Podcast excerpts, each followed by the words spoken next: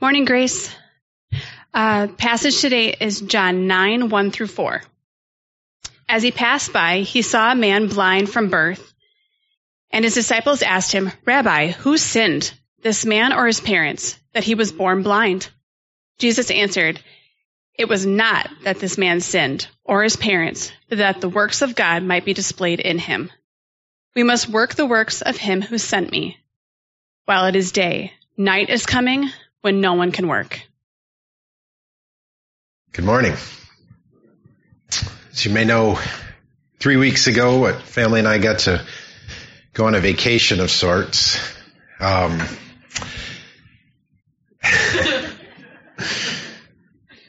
camping in the rain, sleeping in the van. That's why they're laughing. Uh, not very restful. But then the last two weeks, was able to spend time in the office um, working on some backlogged ministry projects. And so the advantage of not preaching for three weeks is got to go on a bit of a vacation and spend some extra time with my family and then uh, get get some stuff done, especially on liturgy, which I look forward to sharing with you in the coming weeks. The disadvantage, perhaps, is that the the the preaching swell built for three weeks and so this is an ambitious sermon. It's been building for three weeks and it's about to be unleashed on you all. It's good, but it's a, it's a lot. Before I get to it though, I want to uh, publicly thank Pastor Mike uh, for preaching last three weeks to free us up to go on vacation on a practical level and to get some things done, but also, and even more importantly, uh, for handling Haggai so well. Two things in particular, which even will one of the first one will show up in the sermon is the importance from his first sermon on consider your ways. That, that was it's such an important concept and an idea. And then the other one from his third sermon was Jesus as consecrated flesh made an unclean woman clean when she touched the fold of his garment. That was awesome. I think both will stay with me for a long time. So thank you. With that, welcome back to John.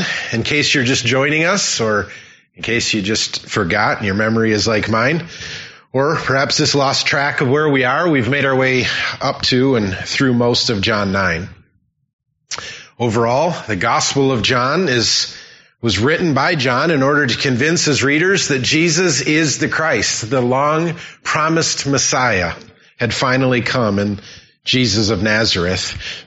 But the reason that he wanted to convince his readers of that, including you and I, is that they and we might believe in Jesus as the Christ, through which, and through which find eternal life.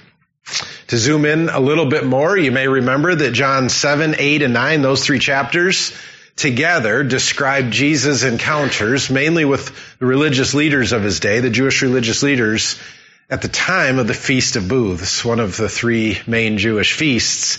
And all of that was just six months before the Feast of Passover at which he would be crucified. To zoom in one more time, John 9 records Jesus miraculously giving physical and then spiritual sight to a man born blind and the various reactions that those things produced. It's an awesome chapter. We've already considered the healing, the healings, the responses of those who witnessed it and those who knew of the man who had been healed and Jesus' interpretation of all of that. This morning we're going to consider more carefully Jesus' explanation for the man's blindness. So the man was born blind and his disciples wanted to know why.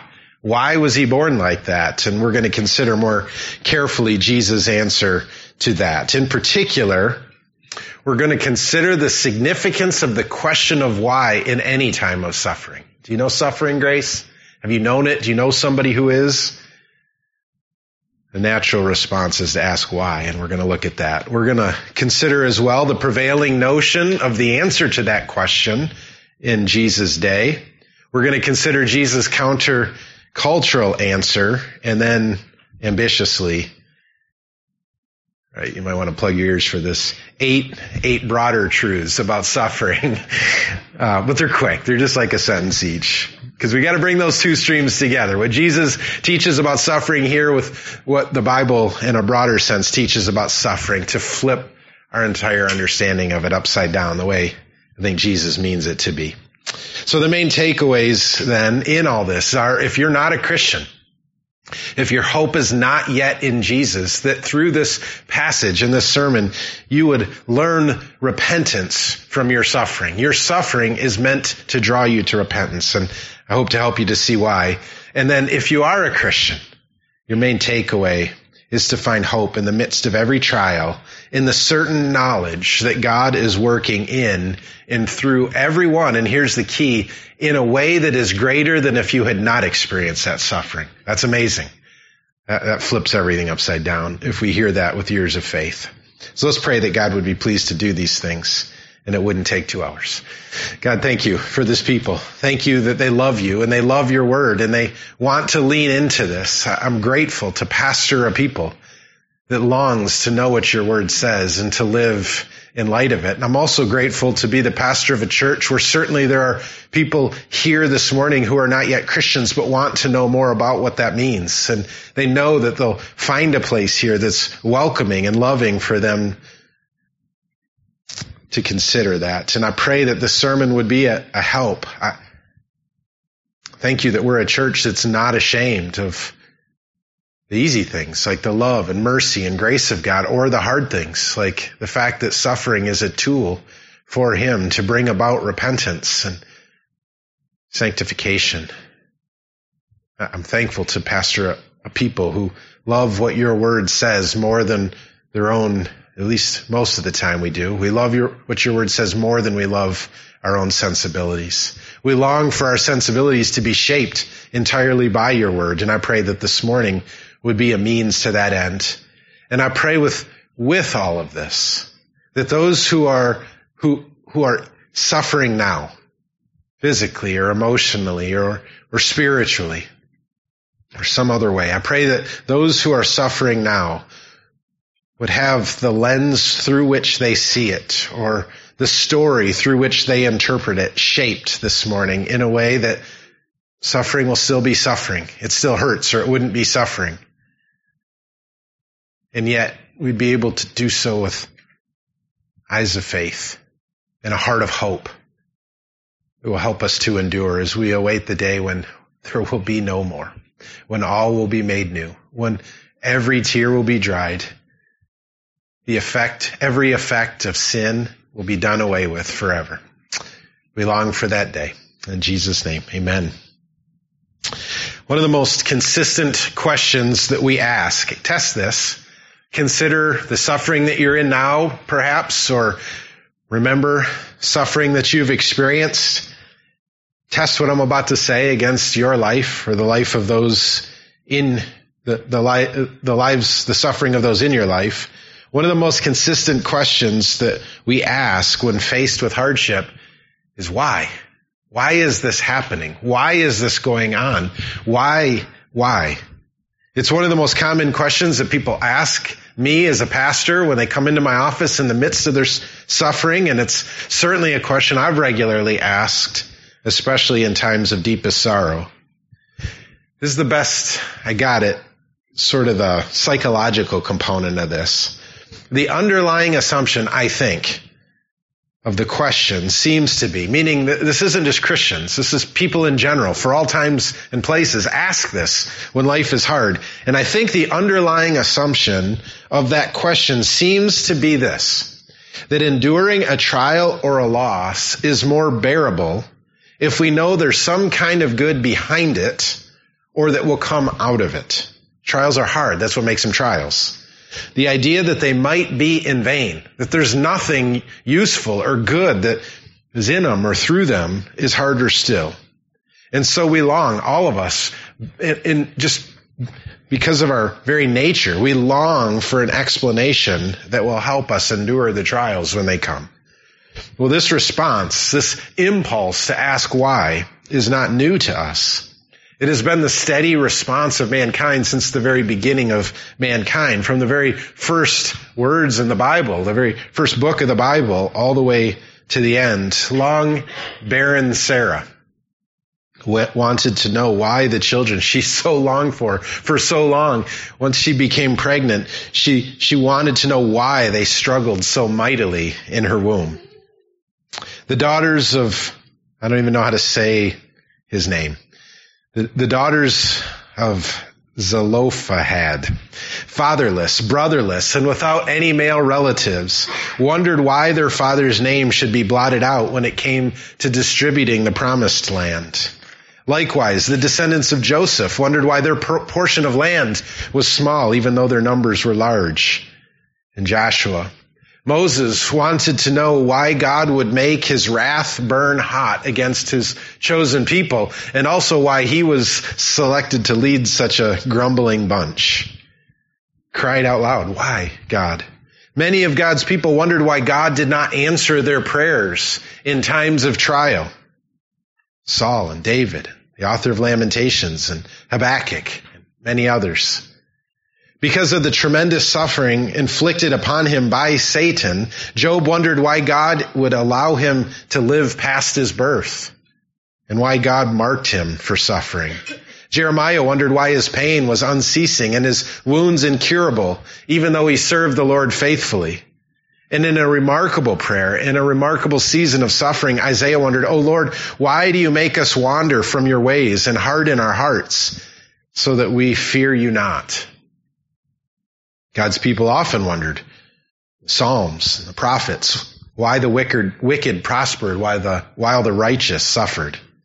The disciples wondered why they were unable to cast out a terrorizing demon. And at the death of Jesus, they doubted and were troubled, wondering why this had happened and what it could mean. What had gone wrong? Undoubtedly, the man born blind in John chapter 9 wondered this as well. Picture that. Mean, he, we read his story, you looked at it carefully already with me. Why? Why, why did I need to suffer like this, God? Why am I forced to beg to survive? Why am I such a burden on my parents? Why am I the object of pity of so many? Why have you, God, allowed me to endure such hardship that has come from this blindness, in addition to the blindness? But I find it really interesting that it wasn't through the blind man that the question of why comes to us. Did you notice that? It comes to us in this passage as well, but not through the man born blind, the one suffering. But instead it came to Jesus through the disciples. Consider with me the first two verses of our text for this morning. As he, verse one, that is Jesus, passed by, he saw a man blind from birth.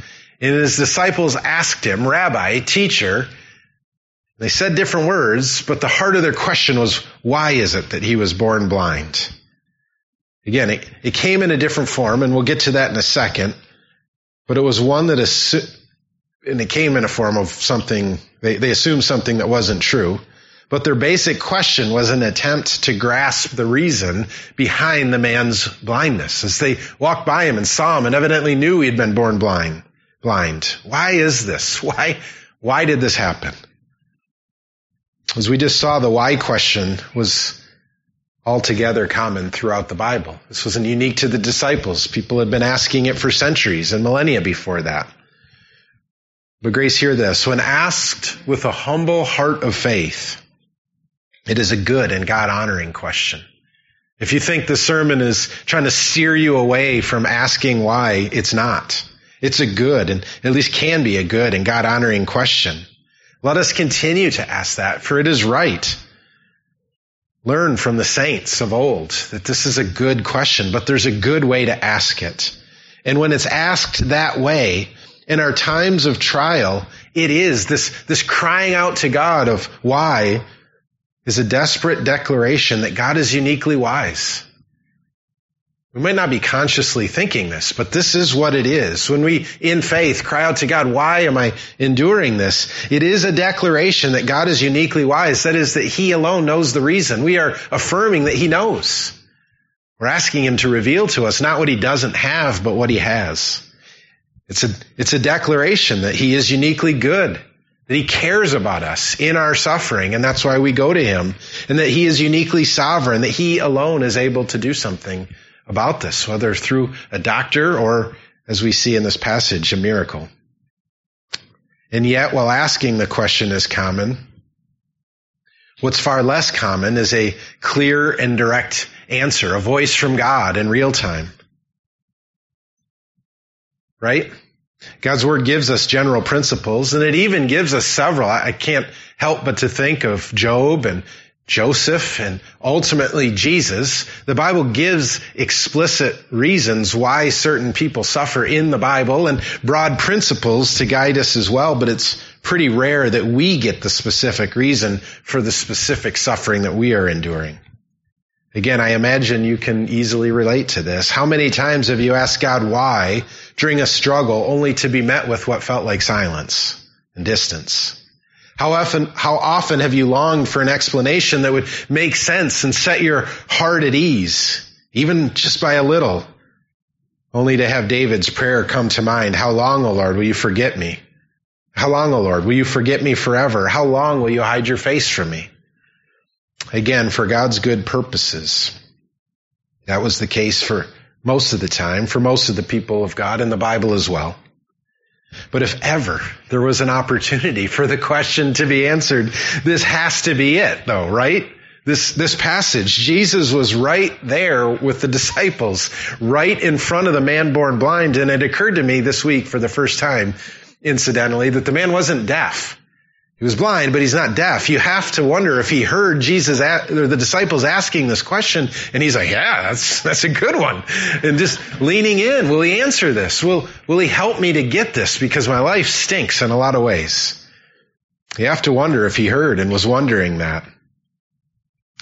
We have to wonder if he heard the question. Would the disciples get an answer? Would the man get an answer? Or would Jesus leave them wondering of the mysteries of God? Well, before I answer that question for you from the text, we got to take a look at the answer the disciples assumed. So why, why is this man born blind? The disciples had an answer that they assumed. Again, asking why in times of hardship is a nearly universal phenomenon. And I think you'll notice this too. Read history, any, any part of history. You'll also notice that people tend to have an answer. And the, the answer, the spectrum of those answers is, wide, as wide as the spectrum of those asking the question.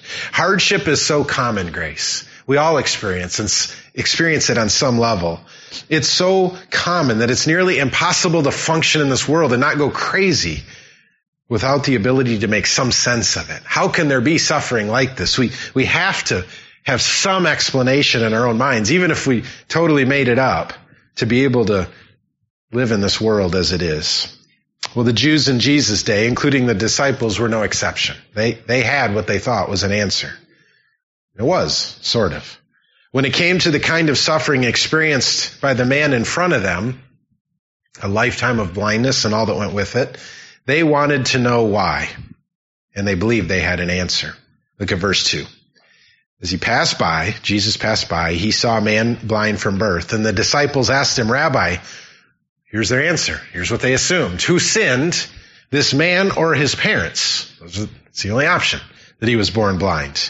Why was he born blind or why is anyone born with any kind of disability? Or ultimately, why do people suffer in this world? The prevailing answer among the Jews at the time of John 9 was sin. The man was born blind, they assumed, because someone had sinned and God was judging them for that, punishing this man for that. The only question was who? Whose, whose sin was this man suffering on account of? There's some warrant to that idea, Grace. We need to understand that. Certainly some physical suffering is the result of God's judgment. Pharaoh, along with all of Egypt, was covered in boils for refusing to let the Israelites go. Miriam became leprous for being contentious against Moses. Ananias and Sapphira were struck dead for lying to the disciples. Taking communion, Paul says, is still the cause of some people becoming physically sick because they take it wrongly. What's more, Exodus chapter 20 verse 5 seems to teach something like this. Exactly, actually. Exactly like what the disciples were wondering. It says, I, the Lord your God, am a jealous God, visiting the iniquity of the fathers on the children to the third and fourth generation of those who hate me. Jesus himself seems to have taught a version of this back in John chapter 5. Afterward, that is after he'd healed a different man, the paralyzed man, if you remember that, Jesus found him in the temple and said to him, see, you are well. And here's the key. He said, sin no more, that nothing worse may happen to you.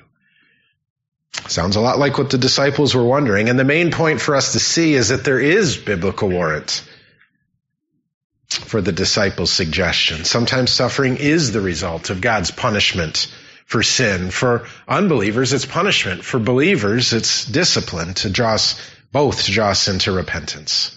But sometimes suffering is the result of God's punishment for our sin. And yet, while the disciples' suggestion was possible, Jesus immediately dismissed it. That's not it. Here's, here's what he said. Jesus answered, it is not that this man sinned or his parents. Here's the New Dave translation. Disciples. We know this man's blindness is the result of God's judgment on someone's sin, but whose sin was it? Tell us. Was it this guy? Was it his parents? Someone else? Maybe an uncle? Tell us. Jesus, you're wrong. It's not it. That's not what this is. The source of his blindness had nothing to do with some in utero sin of him. If it was the result of his sin, it had to be some kind of weird sin in the womb. And if it's the result of his parents' sin, it was some preconception sin. It's not that. It's neither of those things. Your focus is too narrow. Jesus was not, of course, in saying it was not that this man sinned. He was not suggesting that they were sinless. That wasn't his point. Only that their sins wasn't the cause of the man's blindness. While sin sometimes is the cause of suffering, it's not always the case. This means, therefore, there must be other reasons for congenital blindness or other types of suffering, and there are. You see many in the Bible. For instance, at God's suggestion, Job suffered tremendously at the hand of Satan because of his righteousness. The disciples suffered for their faithfulness to Jesus, according to Jesus' promise. And most significantly of all, according to God's eternal plan, Jesus, who was entirely without sin, suffered more than anyone else ever has in order to save the world from sin. Indeed, there are a number of reasons why people suffer, even the people of God. If not for the reason of his sin or that of his parents, and given the fact that there are numerous other possible reasons why someone might be born blind or suffer, why then has this man been suffering for so many years? That brings us to the rest of Jesus' response. Would he answer the question? Would he, would he tell them explicitly why? Verse 3 Jesus answered, It was not that this man sinned or his parents, but that the works of God might be displayed in him. All right, so here's the question, Grace. I want you to see this. I want you to feel this. Was this an answer to their question or not? Their larger question of why is this man, why was he born blind? Did Jesus in saying what he just said answer that or didn't he? What did Jesus mean here? There's a couple of grammatical and exegetical possibilities. That is, there are two ways to read Jesus' reply that would be consistent with John's choice of words. Let me give you those two.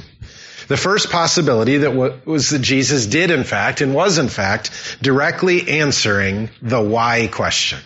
That's the first possibility. According to this reading, his answer was that the man had been afflicted by God, so his blindness was from God, from birth, not because of anyone's sin, but in order that Jesus would be able to heal him in that moment. God had prepared this blind man so that in that moment, Jesus would heal him and God would be glorified through his healing. It's, it's what it looks like on the surface, and even more so if you read the NIV. Any of you have the NIV? Take a look at it. This is what the NIV says. But this happened so that the works of God might be displayed in him. That's the first possibility. It's possible. Second, the second possibility was that Jesus was not directly answering the why question. That is, there is a way to read Jesus' words as dismissing the disciples' suggestion. It's not, it's not because he sinned or his parents did, but offering no alternative explanation. Instead, according to this second possible reading, Jesus bypassed the larger why question and simply explained that regardless of the reason, God was about to be glorified through the man's blindness. And so here's a, another way you could translate it. The, the ESV purposefully leaves it in the middle because the text doesn't tell us by itself one way or the other. The NIV leans one way, but here's a way to translate it that would be faithful to John's words or Jesus' words. And it's this. Neither this man nor his parents, again, in other words, that's not the reason for his blindness, sinned. Neither this man nor his parents, and here's the key, period, hard stop. But so that the works of God may be revealed in him, it is necessary for us to work the works of him who sent me. All right, both are possibilities. Both are. You might be answering it and you might not. How do we decide? Before going any further, before settling on which possibility is most likely, let me give you a couple things. Number one, again, both work. Both work grammatically. Both work exegetically the, the text itself doesn't privilege or much less require one over the other. Number two, some have suggested that the first possibility seems out of God's character. That God would never cause someone to be born blind and to suffer in that kind of a way. There might be something worth considering about this, but grace settle on this. The same power of God that was about to heal this man from a lifetime of blindness could have prevented it from happening in the first place. Why do I say that? Here's why. An omniscient, omnipotent, omnibenevolent being is not off the hook for the suffering of his creatures simply because he didn't directly cause it. A legitimate theodicy. Do you know that word, theodicy? It means a, an explanation of God's relationship to evil. A legitimate theodicy must do more than just that. And it does. Third, along those lines, the primary reason many recoil at the first possibility is because they are thinking in horizontal terms rather than vertical ones. What do I mean by that? What I mean is that 20 years of blindness is really hard compared to not 20 years of blindness. That's true. No question about it. But 20 years of blindness compared to the eternal conscious torment the man deserved, and we all deserve, for a rebellion against God looks a lot different, doesn't it? Likewise, get this as well. Feel this grace. Being healed of blindness is a great blessing, if only in this life. But the idea of being blind for years in order to be the means by which in the recorded word of God for all time the Son would be glorified who wouldn't want that if you have any concept of the vertical component of what's happening right here, right now? That's much like the disciples in Acts 541 who rejoiced that they were worthy, considered worthy of suffering for the name of Jesus. That's awesome. So if you turn this from a merely horizontal thing to the vertical thing that it is and always is, it looks a little different. Fourth, if God promises to make all things work together for good for those who love him, those promises are true, and they are, then we really are able to consider it all joy when we face trials of any kind, even at the hand of God. Faith, hear this.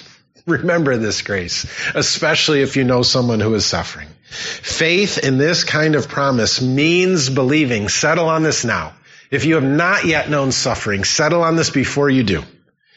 Faith in this kind of promise, and they're all over the Bible, means believing that suffering a lifetime of blindness at the benevolent hand of God, according to the perfect purposes of God and for the glory of God, is always infinitely better than a lifetime of sight. Settle on that. Fifth, combined. These things help us to see that not only are both possible grammatically and exegetically, but they're also both possible theologically as well. That is, they are both consistent with the character, nature, and promises of God, and are therefore both good possibilities. It's very unlike what many believe. This means that it is the larger context of Jesus' words, then, that will point us in the right direction, rather than anything in the words themselves. And his immediate reply, with that, largely because what I'm about to explain. It is generally agreed that it is the second alternative that is the most likely possibility. Jesus probably was not directly answering this larger why question of the man's suffering. Instead, he was most likely correcting the disciples' false assumption that all such suffering was the result of God's judgment. And at the same time, and I love this, I hope you do too. You only get one page on this, but I hope you love it. Preparing them for the awesome display of physical and spiritual glory that he was about to unleash. That's what this was about. Physically, of course, the blind man was about to be miraculously made able to see. Jesus was about to open the eyes of his head. And as a result, for the first time in his life, he'd be able to see God's creation appreciate physical beauty, provide for himself and not have to beg or be a drain on his parents and be free from the judgment and pity, at least in this area of others. If that were all the blessing Jesus gave the man, that, that would be, that'd be sweet. But far, far more significantly still, the blind man was about to be miraculously made able to see. That is, Jesus was about to open the eyes of his heart. And as a result, certainly for the first time in his life, he'd be able to see the holiness of God, the true nature of his sin, his need for cleansing and forgiveness, his awareness that all the suffering he'd endured for his blindness paled in comparison to the suffering he deserved, and the unique sufficiency of the man standing directly in front of him to rescue him from his sin, to reconcile him to God, and to grant him everlasting life. Grace, don't miss this. Jesus is not probably answering the larger question of why. While we might want him to be here, while we might want this to be a help in understanding that, what it is, is just as glorious. It helps us to see a number of equally profound spiritual truths. Get this. While the man's sin was not the cause of his physical blindness, this is not just a, a story of some neat healing of the eyes. While the man's sin was not the cause of his physical blindness, Jesus said, it was the cause of his spiritual blindness. And so it is for you and for me and for all mankind. Here's another one. As this man was born physically blind, so are we all born spiritually blind. And we get a picture of that here. That's why Jesus could stand right in front of him and he could remain unmoved. And that's why, Grace Church, you and I can read the very words of God, live in the very world of God that He created and governs, and be continually in the very presence of God, for He is everywhere and not be stirred. Here's another one. The fact that this man's physical blindness led to all kinds of difficulty and suffering is a vivid picture of the effects of our spiritual blindness. Grace, apart from spiritual sight, you cannot live in this world as you were made to. You can't. I can't. We can't. We'll spend this life, even if unknowingly, stumbling and suffering on the spiritual level. And this man gives us an example of that. Here's another one. That this man was a beggar on account of his physical blindness helps us to see the spiritual poverty common to all of us in our sin wrought spiritual blindness. Here's another one. Just as the man was powerless to bring about sight, either physically or spiritually for himself try as much as he wanted, wash with spitty mud as much as he wanted. He could not give himself eyes to see in his head or in his heart. Just as he was powerless to bring about physical sight for himself, so too are we powerless to bring about spiritual sight for ourselves. We cannot save ourselves, grace. This man gives us a picture of this. And ultimately, Jesus' healing of the man's lifetime of physical blindness was primarily meant to sharpen our understanding of his far more glorious healing of the man's far more serious spiritual blindness. The man's physical healing, as awesome as it was, paled in comparison to the greater gift that Jesus gave him. Spiritual healing and right worship. One more. And the reason why this second possibility is the most likely, the main reason.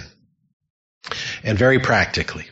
The main reason it is believed that Jesus was not directly answering the why question, but indirectly speaking around it is something you may have noticed, something strange in verses three and four. Look at three and four. There's something a little odd in this if this whole thing is really just about Jesus and his healing, there's something a little bit off in those two verses. You see it? Take a look. You see it? Jesus didn't say that the man's blindness was that the work, singular, of God might be displayed. And even more strange still, if this is only about Jesus healing this man's blindness, more strange still is that he didn't say, therefore I, Jesus alone, need to, need to work the work of him who sent me. Do you notice that? There's some plural stuff going on here. It leads us to believe the second possibility is the right one. He said instead that the man's blindness was that the works, more than just this healing of God, might be displayed and that we, that is Jesus and his followers, must work the works, again plural, of him who sent Jesus into the world. In other words, this encounter is about more than Jesus healing the man in that exact moment at that one time for the glory of God. It is about all of Jesus' followers, you and I included, participating in the continual work of proclaiming the gospel to the worlds and sacrificially living it out in the worlds, that the world might be given spiritual sight, even as we care for them in their physical blindness for the glory of God. You with me, Grace? That's awesome. That really is awesome. And it really is a charge that all of us need to hear. We get to participate in the continuation of John 9 when we work the works of Him who sent Jesus to give sight to the blind and to care for those who suffer in it. This whole encounter is ultimately pr- about providing a picture of the effects of sin and our need to be rescued from them But Jesus' unique ability to accomplish that rescue and grace, helping Jesus' followers, you and I, to see the privilege we all share of participating in Jesus' rescuing work. Practically then, Grace Church, do not neglect the works of God, that the glory of God might be displayed. As Pastor Mike said, consider your ways. When you speak today, whatever it is, at the ministry fair at your booth if you're running it or the booth that you're visiting. As you talk to your spouse or your kids or your neighbors, consider, determine to speak in ways that are in the light and they give light and they give healing. When you spend your money this week, whether clicking it on Amazon or handing it over for a tasty pork chop at the farmer's market, determine to do so in a way that is in the light and gives light, the light of Christ. When you plan out your week, determine to spend each moment in the light in a way that is most likely to help the blind see Jesus. When you go to work or stay home with the kids, determine to do so in the light. Determine to work the works of God wherever you go. When you engage your neighbors this afternoon, you're mowing the lawn. Hey, Bob. Hey, Sally. Determined to look strange in their eyes. For some of you, that might be easier than others, but, but not because you're just strange but because you're living in the light and you're determined to bring the gospel to bear for them. And when you interact with those who are suffering, determined to care for them in the light, that is, as God cares for you, even as you remember that their physical suffering is a picture of the spiritual suffering common to all of us apart from Jesus. And grace, as you suffer, suffer in the light, not as one who has no hope or do, does not know that Jesus is working through it to make you like him. Okay. That's that. Eight truths. And I'm going to end with just a few sentences to bring these two streams together. All of that was one stream. Here's the second. Eight truths about suffering from the Bible. All suffering, grace, is the result of sin. Eight truths. Number one, all suffering is the result of sin. Some is the direct result, as we saw, of our own sins or the sins of others in our lives and some is the indirect result of the brokenness of this world due to sin. Where there is no sin, there is no suffering.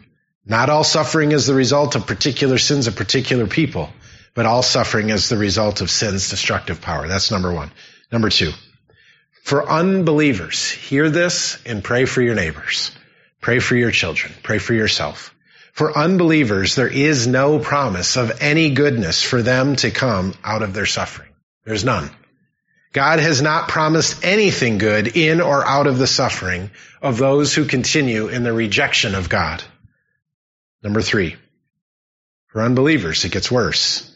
Even the worst suffering they might endure, and many have endured much.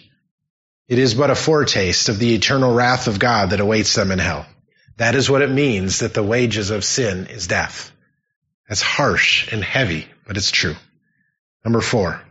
Number two and number three, that is no guarantee of goodness. And the worst of suffering on earth is what a foretaste of what awaits in hell apart from repentance. Two and three, because that is the seriousness of sin and rebellion against a holy God. Number five. For believers, however, for those whose hope is in Christ, as I mentioned earlier, not one ounce of your suffering will ever be wasted. If your hope is in Jesus, not a single moment of discomfort will be in vain. We ought to rejoice at every bitter experience in the certain knowledge that God is using it to glorify His name and work a greater good in us through it than we could ever have experienced apart from it. Number six. For believers, there is also the certain promise that God will end all suffering and restore all the effects that sin and suffering have had on us in the new heavens and the new earth. Number seven, five and six. So no suffering is ever wasted and all suffering will end and be reversed in the new heavens and earth. Five and six, because God is good, wise, and sovereign over every genetic anomaly, renegade cell, natural disaster, and sinful choice. Even those things, Grace, settle on this. Even those things, every renegade cell, genetic anomaly, natural disaster, and sinful choice, even those things are tools of God to bring about the redemption of the world. Lastly, number eight. There is some mystery to how all of these things fit together, but there is clarity in the fact that the Bible teaches each one of them. That means that however we make sense of our suffering, now or in the future, ours or someone we love, no matter how we make sense of our suffering, it must take these things into account if it is to be true and navigated in faith. Okay, those are the two streams. How do they come together? And the short and simple answer to this is since Adam and Eve ate of the forbidden fruit, suffering has been in this world. But Jesus came to overcome the destructive forces of darkness and sin, and so he has. Through faith, we are united with Jesus and his victory and the assurance that one day all of our suffering and all of its effects will be no more. And so grace, the charge to you is this. Look to Jesus, therefore.